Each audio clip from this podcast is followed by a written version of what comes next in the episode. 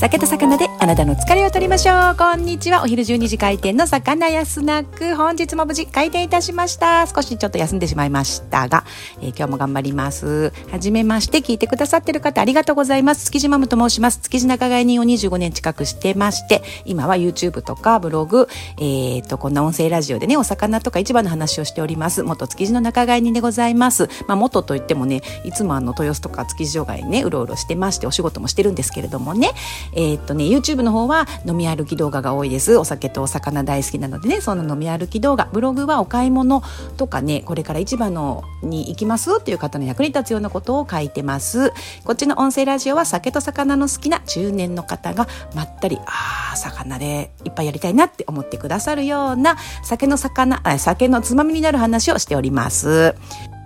さあ今日は何のお話をしようかなと思ったんですけどもう日本のね魚介類の人気ぶりはすごいですっていうお話をしようかと思います。えっとね、昨日少しちょっと商談がありまして商談というかちょっとビジネストークだったんですけれどもね香港の方と,、えっと日本の魚介類のことでいろいろ問い合わせがあってそれにお答えしてたんですね。で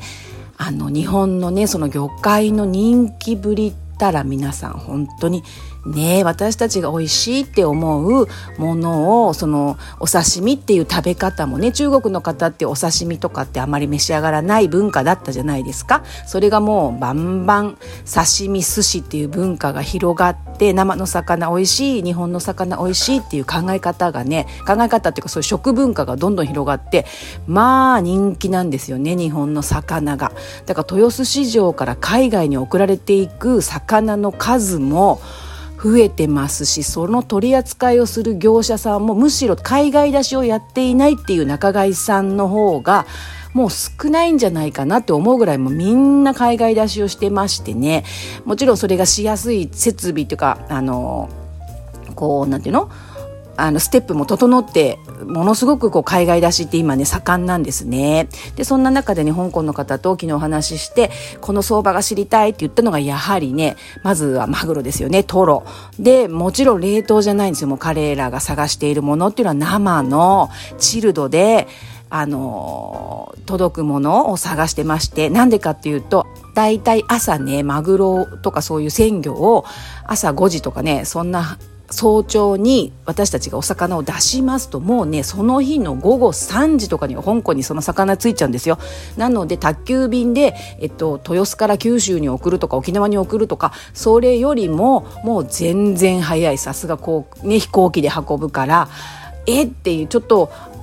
豊洲に魚買いに行ってきたよって普通に持って帰ってくるような感覚でお魚が届いちゃうんですね。なので、まあ、その、盛んなんですよ、今、海外出しが。でね、トロでしょ？マグロもそんなもう整ってる、えっと、配送のね、スタイルが整っているために、マグロなんかはもう生でしょ？彼らが探しているのは。あとはウニね。で、もう季節もきちんと先取りして聞かれたのはね、ボイルのホタルイカはどうですか？とか、まあ、その季節感も中国の方であっても日本のこう四季折々のね、えっと、旬を迎える魚よくご存知だしね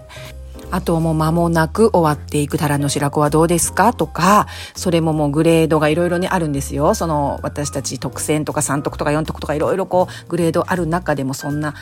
こともちゃんとこう理解して話も聞いてらっしゃるしね。ウニなんかも小川の子はどうでとか、小川のウニっていうあのブランドのね、は私たち市場の人間も、まあ小川いいねっていうぐらい一目置くようなね、ブランドのウニなんかも、えー、よくご存知で、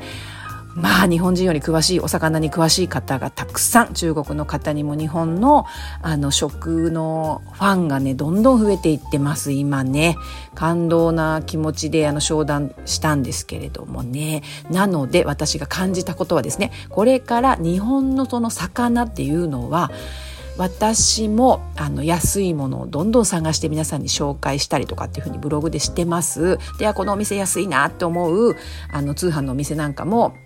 いつもいつもこう更新しながらね、あ、ここ安いと思ったところをそのタイミングで載せてっていう風にブログでね、お買い物のあのブログを書いてるんですけれども、あの、本当安く食べられるうちに皆さんどんどん食べておいた方がいいなって思ったのが昨日の商談でしたね。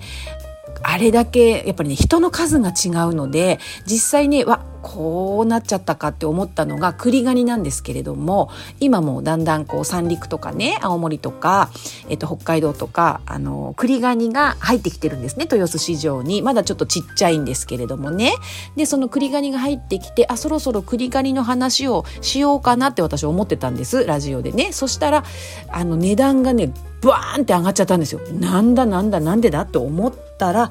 やっぱりねこの春節がありましてね2月の11日でしたっけ？11日から7日間だから17ぐらい？1週間この春節って去年ねあの武漢のあのコロナウイルスのねそのが広がってしまった原因とかなんとかっていうことでねあのちょっと騒がれた春節ですけれどもそれが今年もあって。やっぱり中国の方はそれをこうたくさん移動したりもうお正月ですからね美味しいものいっぱい食べてっていうのが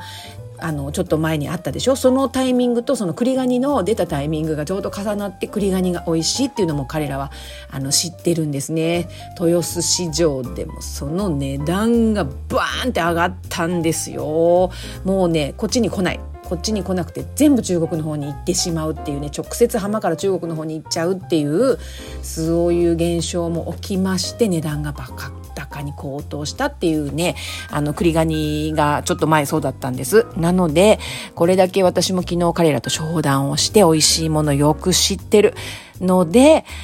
またね、どんどん日本のね、あの、魚介類は高くなっていくんじゃないかなって思ったのが、この商談だったんですね。なので皆さん、美味しい、これ今美味しいと思います？とかってね、あの、ブログとかにも一生懸命書いてますのでね、安いと思ったものは、もうそのタイミングでどんどん食べた方がいいと思ったというお話でございました。やっぱりね、人が、うわ、美味しいって思うものは同じなんですね。まあ、好みはあれどね、文化、生でお魚を食べるっていう文化のなかった国の方たちにも、もうどんどん人気が出てきてる日本のね、美味しい魚介類でございます。さあ、こんなバスへのスナックのお話を本日も聞いてくださってありがとうございます。午後のねお仕事も美味しいお昼ご飯を食べて頑張ってくださいませ私も頑張りますさあ魚屋スナックそろそろ閉店です。またねバイバーイ。